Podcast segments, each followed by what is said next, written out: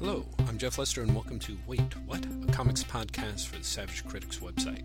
This is the second of three installments for episode 29, and Graeme McMillan and myself continue to answer listeners' questions as posed to us on Twitter. I won't disclose all of the questions here, but I will tell you some of the answers, including Fantastic Four, Peanuts, Ghost Rider, Chester Gould's Dick Tracy, Jack Kirby's Demon, Black Lightning, Brian Wood's Josie and the Pussycats, Luke Cage, Buck Wild, and much more.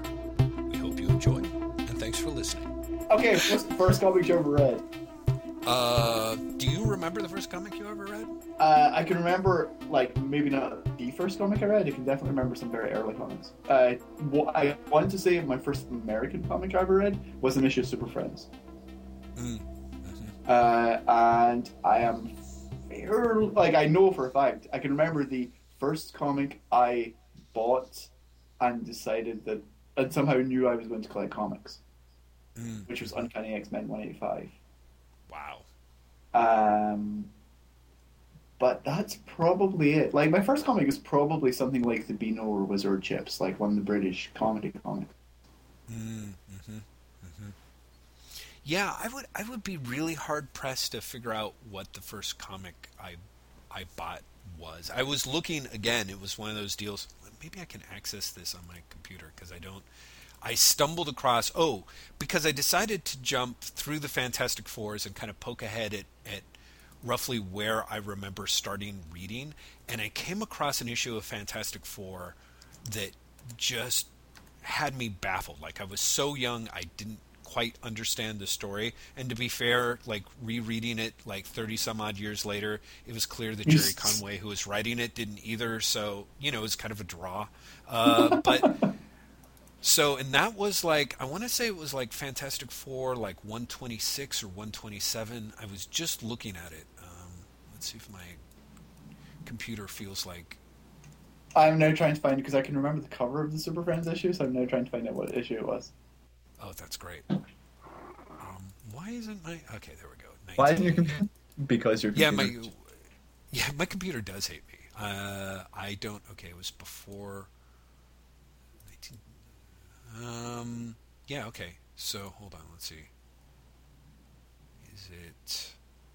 The computer's opening. I'm tempted to say it. It looks like. Oh. Oh, this might be it. Yeah. Um. Wow, my computer's being so slow. I don't think this is the right you know, I should have opened. It's definitely it, it's a Fantastic Four comic from 1972. is one of my earliest comic books. Like I said, I had it. It made no sense to me. It it and interestingly enough, which I, I didn't realize, it was it featured uh, the Shaper of Worlds, who's like always been one of my favorite characters. And just the other day, I was thinking like, oh my god, they should really do something with the Shaper of Worlds because it's such a such a great concept. That's going to be the end of Fear itself. Just you wait. Yeah, it it probably is. Um, I can tell you by the way, Super Friends issue 45 was um was I believe my first American comic. Really? Yeah. Interesting. Okay, wait a minute. Was it this Return of the Monster? Maybe I'm later. I, you know, I think I must have read. This is the thing that gets confusing, and I, I don't know if you have the same problem, but you know, it's that uh, you start looking at. Um, you know, it, there's the first comic you read, and then of course you start buying issues back before the first issue that you ever and, read. and it also sort of gets mixed up in your memory. You're like, I know I've read this when I was very young, but I can't remember. Right. Yeah. Exactly, exactly. So I'm seeing issues that I read before this issue, and I'm like, no, but I read them in a way that I was able to sort of understand them. So clearly, I read them like later. Um, let's see, about 1973. So, no, it's it's not this. Yeah, I was definitely reading the Fantastic Four in 1972 and 73, which are, of course, the Reed and Sue are on the verge of getting divorced issues, and therefore i i amazingly traumatizing. Yeah, they're they're Um, actually like, I I am surprised they did that back then. Because is that not also when Franklin essentially becomes a vegetable because his dad shoots him? Exactly. Yeah, Which is is like, why- which is why it's- fuck. Uh huh. Uh huh. No, there there's all sorts of weird shit that that Gerry and again I think Gerry Conway's writing it and he's writing Spider Man when Gwen Stacy gets killed and he really subscribed to this idea that you see in the letters pages a lot, which are even from the first couple of issues of the Fantastic Four, these characters are different because they grow and change. And, you know, he takes that with these really established characters to these to these crazy lengths of like, yeah, we're going to kill Gwen Stacy because because things change. yeah, because why not? character. Yeah. Yeah, pretty much. And then when he does, people are like, What? what? Yes. Unfortunately, one of those people was Stan Lee, so it was kind of like, um, Change enough. exactly, exactly. Excelsior, true believer. Time to undo that. it's funny that you say that though, because I was reading, and we've talked about this before, um, Englehart's Fantastic Four, which is after Byrne. Mm-hmm. Um, when he writes out Reed and Sue, Mhm. puts the thing in charge, and brings on Crystal and Miss Marvel as replacements. Um, and there really is a sense, at least in the early issues, before he, he pretty much goes through the motions because someone's been like, calm down now, Steve. Um, there really is a sense of, first of all, that he genuinely believes that, like, this is the next chapter in a continuing story in a way that Right. you don't get in ongoing superhero stories anymore. No, not at all. Like, he's very aware of the history, but he's also very aware of not repeating the history. Mm-hmm. Um, but there's also this weird sense of like it is actually the characters growing and changing, which again you don't get anymore. Yeah, yeah. And like the characters acknowledging that they're growing and changing. Mhm, mhm. I don't know. It's it's a weird thing. It, I'm not necessarily sure that it makes the comics good, but um, it's it's weird because you just don't get that anymore. You never get characters like actually commenting on the fact that where they are is very different from where they were and continuing to grow. Do you know what I mean? As opposed to this status quo change. Yeah. Well, I was actually thinking about this, and I, I realized like this this rough idea that I had for uh, um, you know a teenage superhero, like a, a sort of Spider-Man ish, you know, early Spider-Man years kind of superhero that I, I wanted to pitch. It's like I realized like you know, a I'm old, uh, is like I'm like you know what I'm I think it might be an awesome idea to age him. Like, you know, like you come up with a parameter for it. So it's like, I don't know, like four years of comic time for every one year of real time. And, you know, you end up doing the character for, I mean, even at that point, four years, you could do the character for like 20 years. Mm-hmm. And it's probably too slow. But, like, I was kind of thinking about how great it is that you can have Superboy stories. You know, Superboy stories are are are kind of the the idea that a character has a spectrum. Like honestly, the idea that that Superman has aged and has had adventures at different ages ends up to be ends up being kind of a selling point outside the weird warped world of comics continuity. You know what I mean? Like Yeah. and Smallville being in its 19th season is is clearly the most you know uh, tangible proof of that idea. Like, you know, the idea that people are like, oh, right, so this guy had adventures as a teen, and then you can show them like things of him as, as an adult, and they sort of have more resonance. You know, like, Yeah. So, I mean, I, I don't know. I, I Which- think that there again is another reason for me to sell you on the Chris Roberson Superman run, yes, which is I believe the next issue is the. Do you remember the time me and Bruce, teenage Bruce Wayne, teamed up on the same thing and didn't realize it until many years after? See, that's But- great. Yeah, that that's such a that's such an awesome classic sort of spin on the Silver Age plot. Um, I just I'm totally down with that. Anyway, yeah. So seeing the Fantastic Four when they were at their most insane, uh, it was kind of a traumatizing book. And one of my early issues, earliest issues of Spider-Man, was uh, the first appearance of the Punisher. I remember seeing that issue at an airport and wanting it so badly I could not even begin to express to my parents. But that's from I don't know, like 1974, I guess. So it seems like I wasn't really getting into comics until I was like seven or eight, maybe. And I thought it was much younger, like five or six, but apparently, apparently not. Or if there are, I really don't remember those issues at all. Yeah. Um, uh, you know, I think I told you another primal issue. I remember being sick with a fever and my mom going out to buy me comic books at the store. And my mom's insane. She came back with an issue of Jack Kirby's Demon, which she gave to me when I was like running like a hundred degree fever. And I mean that really, I think it was her attempt to kill me and cash in. Your mother is awesome. Yeah, my, my, yeah, a little too awesome. I, I've told you before that like I didn't read Kirby's Demon until like last year, Mm, hmm uh, and when I read it, I realized that it's Adventure Brothers.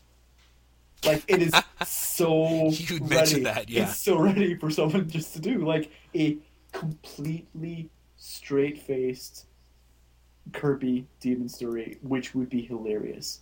Like just every single time Randy comes on, he's like, "I'm using my ESP powers." like, Yes. it's unintentionally hilarious. I, Yeah. I honestly that because I read that in the Creeper pretty much at the same time because the DC put out the the Steve Ditko Creeper collection, Oh yeah, which I still Um, haven't read. Which like for, it made first first of all both are incredibly strong concepts. Mhm. Like and they've completely been fucked with since then, and Mm-hmm. they shouldn't have been. Like at their core, they are so strong and just perfect. Mhm. Um, but also, they're just completely batshit. Mhm. Like they're batshit in a way that everyone who has been like, "I'll make this work and change it later," has destroyed. Right. Do you know what I mean? Yeah, I th- everything. yeah, is no, I agree. Boring. They're so great concepts in the, in the beginning. Yeah. Yeah, no, and I think I think it is it's always a mistake to sort of think that you're going to fix it. I mean, I don't know. Definitely uh again, getting back to these Ghost Riders, that book's a mess and seeing Tony Isabella step in and start to move it more in a, a less messy, more traditional Marvel superhero direction, by that point you're pretty much grateful for it. Like cuz it it really was just a goddamn So. Tony, just fix it. Seriously, Tony, just just take care of it. Yeah, you know, Tony Isabella, another guy who, Hey, like, I Tony look at his Isabella, stuff. he- he mm-hmm. again does not get half the credit he deserves. I absolutely agree. I absolutely agree. His stuff is is strong. It's solid. It's well researched. He's like the very poor man, Steve Englehart. The very very poor man. Steve. Wow, that's kind Well, of no, I- that doesn't come across well. I know you mean that, that doesn't come across well. see, Englehart is super high praise for me. Is super high praise for back then. Yeah, so you know, I mean, anytime you've got the the very poor man's, okay, I could be phrasing it better. Anyway, he does not get enough credit. He no, he really doesn't. Um, and I, I will always love Isabella for his creation of Black Lightning because the Black Lightning, the high concept behind Black Lightning, remains just amazing to me and was like twenty years ahead of its time. right.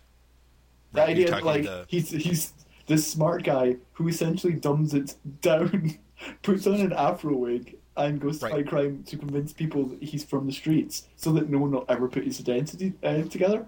Yeah. Is genius. I mean, it's, I know it really so is kind of amazing, isn't it? It's just like wow, that is such a such a strong idea. I mean, you know, because it really does. It takes it takes people's expectation of race and and tweaks it in a way that's like way.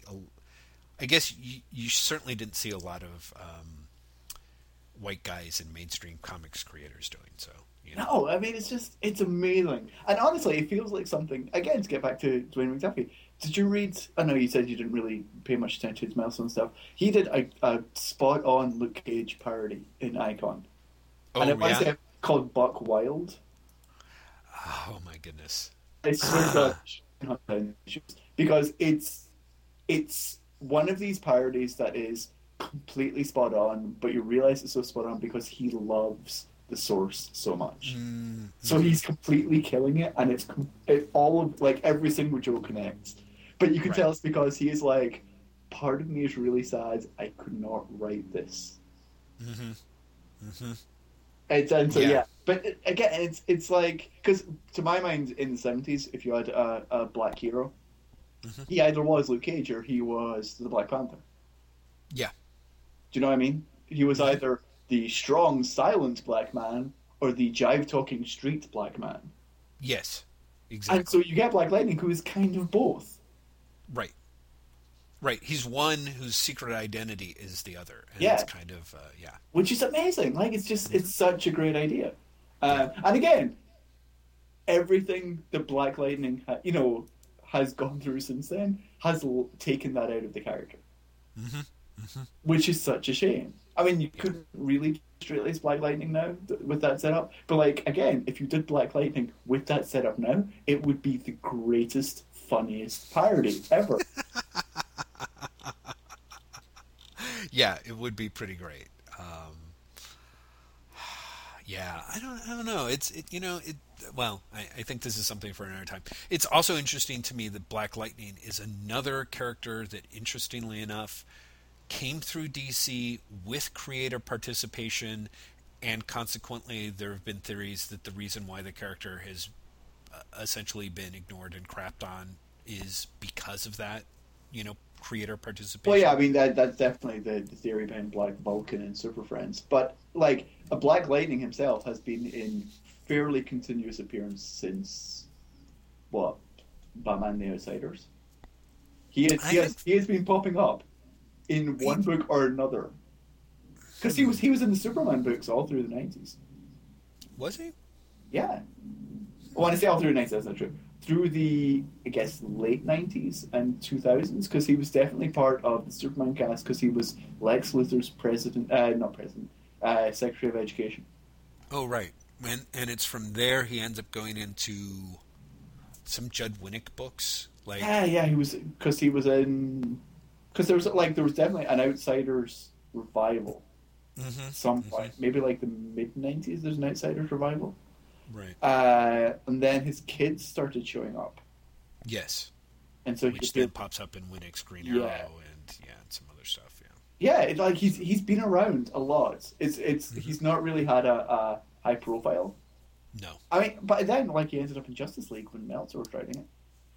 Yeah, no, which I thought was great, and then of course that didn't go. Oh, like, that didn't go anywhere. nowhere. Yeah, Yeah, it, it, it was basically like story one, story two, and Kodak. See ya. And it was like, wait, that, that the, the, the, the um his Justice League run is kind of stunning in the amount of things it just doesn't deal with. Especially when he's like, you know, here is a hint of a story yet to come, and then he leaves the book. Right? I, there was a lot of that. It was a lot of the, like, first, ooh, the first issue, his zero issue, is like flash forwards, and he didn't pick up on any of them, which is like in the middle of um of the Lightning Saga. Mhm. Do you not remember? Like there's like two pages where the characters are like, "We are all messing with time," and yes, he doesn't do anything with it. And eventually, um, Geoff Johns picks up with it. And yeah, exactly. Mr. Gold, maybe, or, or Justice Society. He he de- ended up dealing with somewhere, and you really get the feeling it's because he was like, "Oh fuck, no one ever did anything with that, did they?" And we spent a lot of time setting that up. Right, right. No, and it wouldn't surprise me if he like comes back with it with some Flashpoint stuff, even you know, just because what the hell, why not? But uh, okay, I, wait, I have to tell you very quickly my um, hilarious Brad Meltzer story. So, um, as you know, I love Decoded, and as you know, I love Decoded for the wrong reasons. So I tweeted last week that um, the Ted Turner moment, which I told you about last week, right? uh, He says Ted Turner is the greatest living American. no, you did not tell me about that. okay, so I don't think so. there's a point where um, they're talking about these this set of like standing stones with instructions for humanity uh, that are in Georgia, maybe I can't remember now. Uh, and there's a rumor that Ted Turner paid for it because no one knows who paid for it. And there's a rumor that Ted Turner. And it cuts to Brad Meltzer. Brad Meltzer's like, "This is insane. This is ridiculous. There's no way Ted Turner did this. He's really famous. If Ted Turner went to a town like in 1980, people would recognize him. People would know who he is. There's no way that Ted Turner is this guy who showed up. No one recognizes him and does it. And he's like, I know Ted Turner. I've met Ted Turner. Ted Turner used to be my publisher. And then the music stops and he goes to a tight close up of Brad Meltzer's face and he goes, Ted Turner is the greatest living human being in the world. Like the unexpectedness of that and Brad Meltzer's hilarious deadpan delivery. Honestly, I was just in tears. I thought this is the greatest, most surreal thing I've seen on television. And so I tweet, the Ted Turner thing on Brad Meltzer's Decoded is might be the greatest moment of television I've seen this year. Brad Meltzer then retweets it the next day. and I had this like moment of, oh my god, Brad Meltzer knows I exist. Oh shit. Oh man! Uh, wow. so you got retweeted by Brad Meltzer. If only he knew about these podcasts. If Oh only. god. It's but no, it's it's it was the weirdest moment of television. And then I, I he retweeted. I was kind of like, he's got to be in on the joke. If he's retweeting me saying that, because if I was serious, that would make no sense. Right. Do you know what I mean? Like, so he's got to be in on the joke, or is he? Or is he just crazy? Who knows? But yeah, that's my brother's story. Uh, I'm going to get on with another question from uh, Yes. brothers because we have a lot. Um, are there are there any new books that we weren't expecting to like that were good?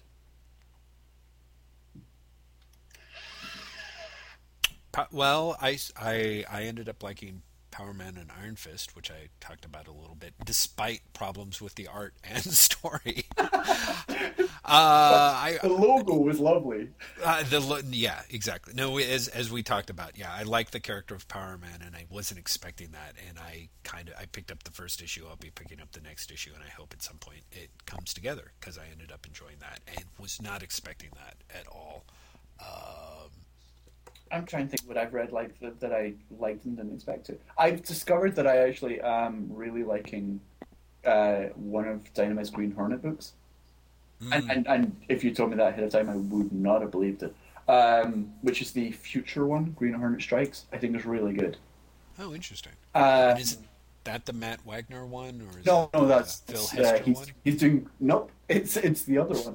It's Brett Matthews, who's the guy who writes the Lone Ranger book, which again is far better than it has any right to be. Right. Uh, although comes out so periodically that really wait for the collections in Lone Ranger because I'm not joking. It's like four or five months between an issue now. Um, and also Wow. like there's one issue left to go, and it's really just like just finish the fucking book. Yeah, Jesus God, like, come on, people. Um, what else have I been reading? Something something that I've liked from the start, but the last issue really surprised me was um, Paul Tobin's Spider Girl. Um, and then the reason I think it surprised me was it's starting a sequel storyline to the Spider-Man Grim Hunt story, which I hated with a passion. Really, Oh, yeah. really, really, really disliked. Um, and so I was like, well, I'm going to hate this storyline, but you know, I, I'll keep going because I've liked the rest of it so far. And I loved it. I thought it was like the best issue of the series yet. Huh. Uh, in part because it completely didn't go where I thought it was going to go. I don't know if you were reading Spider-Man during Grim Hunt, but it's it really is living up to the grim part of its title. It's completely overdosing on you know this is dark and serious, which is so not a Spider-Man story for me that I, I really like. I have real problems with Spider-Man stories that are like that. Um, Right. And in Spider Girl, her father has just died, and so she is grieving, and it's a, in a really dark place anyway. And I honestly was expecting a, you know, villain comes after Spider Girl. She's been pushed to the end, you know, the edge, like really dark story, and it's it's not. It's the opposite. So it's villain comes after Spider Girl. She's trying to cheer herself up. She is outwitted villain anyway. like things go wrong story, which which was totally not what I was expecting, and so I I loved it. I was really really happy with it. Wow. Um, That's great. Again, something I wasn't sure if I would like or not, but the Jim Ottaviani T minus, which is a graphic novel with Zander Cannon, uh, which is the history of the moon race. Um, it's really good, and I I, I got that pretty much because I was like, huh, I kind of liked other Jim Ottaviani stuff, so why not? And it's it's great. I would highly recommend it. And I think it's called T minus Race to the Moon, Oh, but really good, really really good. interesting. Okay. Uh, And his last question, David Brothers, which he then explained, David Brothers, threat or menace? I think I replied by telling him he didn't have to choose. he that, could that be both. yeah, it's true. Uh, yeah, D- David Brothers definitely uh, steps outside the threat or menace paradigm, and yeah, He does? what, what, Yeah, I think what, he's- what does he come into? Oh well, that's what I'm saying. He's both threat and menace. Oh, okay. really I, I thought yeah. you, were, you were completely keeping him outside. Yeah, no, no, no, no. I'm sorry. I, I, I mean the false dichotomy. Ah, suppose, okay uh. Um, Paul Hicks asks a spectacular question. Can the sound barrier be broken underwater as relates to Aquaman and Namor? mm, This is one Wow, of the that- science questions that both of us are like, I actually don't really know the answer to that. But I'm going to say, in comics, it probably can. And also, imagine how awesome the explosion would be. right, right, exactly. Uh, yeah, I don't know. That's a pretty good question, huh? It really is, huh? Uh, yeah, I mean, I, I'm going to defer to what Graham said. I mean, I'm like, I suspect that was asked to stump us, uh, uh, since it's not something that we talk about. Not a question, but as I'm scrolling through my Twitter mentions, uh, I just have to point Brian Wood said entirely seriously that his not so secret dream is to write Josie and the Pussycats, and I so want that to happen.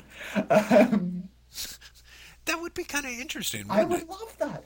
I, I, you may or may not have read like his New York Four, which is the Minx graphic novel he did. He's doing a sequel right now, New York Five, which I love. And the reason he says this is I was like, it makes me actually want to read you doing an Archie book. Mm. New York Five mm. really makes me want to read him doing an Archie book.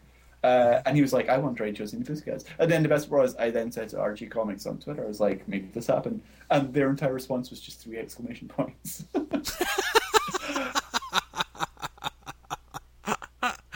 yeah, maybe that'll happen. That oh, would be God, uh, that would, would be, pretty so amazing. Good. Chris mm of Robot Six and many other places um, yeah, asks um, asks us to about the state of comics criticism today. I I think I think this is one. That, in fact, everything he he suggests, I think are things that we might have to punt for like their own podcasts. Because he also okay. asks how much of an influence manga had in American comics, which I think is a massive subject. Comic cliches you're tired of seeing, which you might be able to tackle now. Favorite classic comic strip or reprint project? Oh, that's beautiful. Favorite uh... classic comic strip is probably for me still Peanuts. Um, and reprint project maybe the Peanuts collections from Fantagraphics.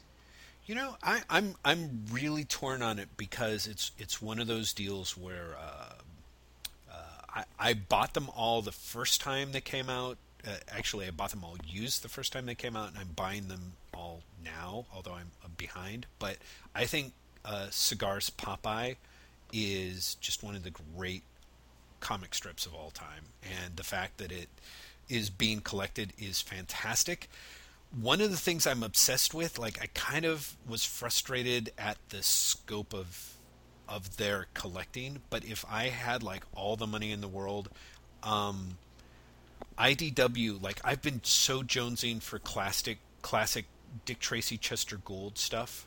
Um, I think that I think that Chester Gould, like I don't know if they have even gotten to the stuff that's sort of the cla- like what I think of as classic, and I had such a small sampler set of Dick Tracy stuff. There was a couple of re, uh, like paperback reprints that my dad picked up for us back when I was like I don't know, twelve or something, and those are amazing. Like I I'm so in love with Chester Gould's influence. Uh, I just finished reading um, Osamu Tezuka's uh, Ayako, uh, which is this enormous pink hardbound. Um, collected edition of, of this story that's insane. It's like a, a spy novel crossed with a family melodrama, crossed with like a crime book filled with incest. Like it's really like this amazing, lurid, over the top. It's kind of like if uh, Tezuka had tried to do like um, I don't know, like I think of it like the ABC miniseries events of the 70s is like Rich Man, Poor Man, or like a Harold Robbins novel,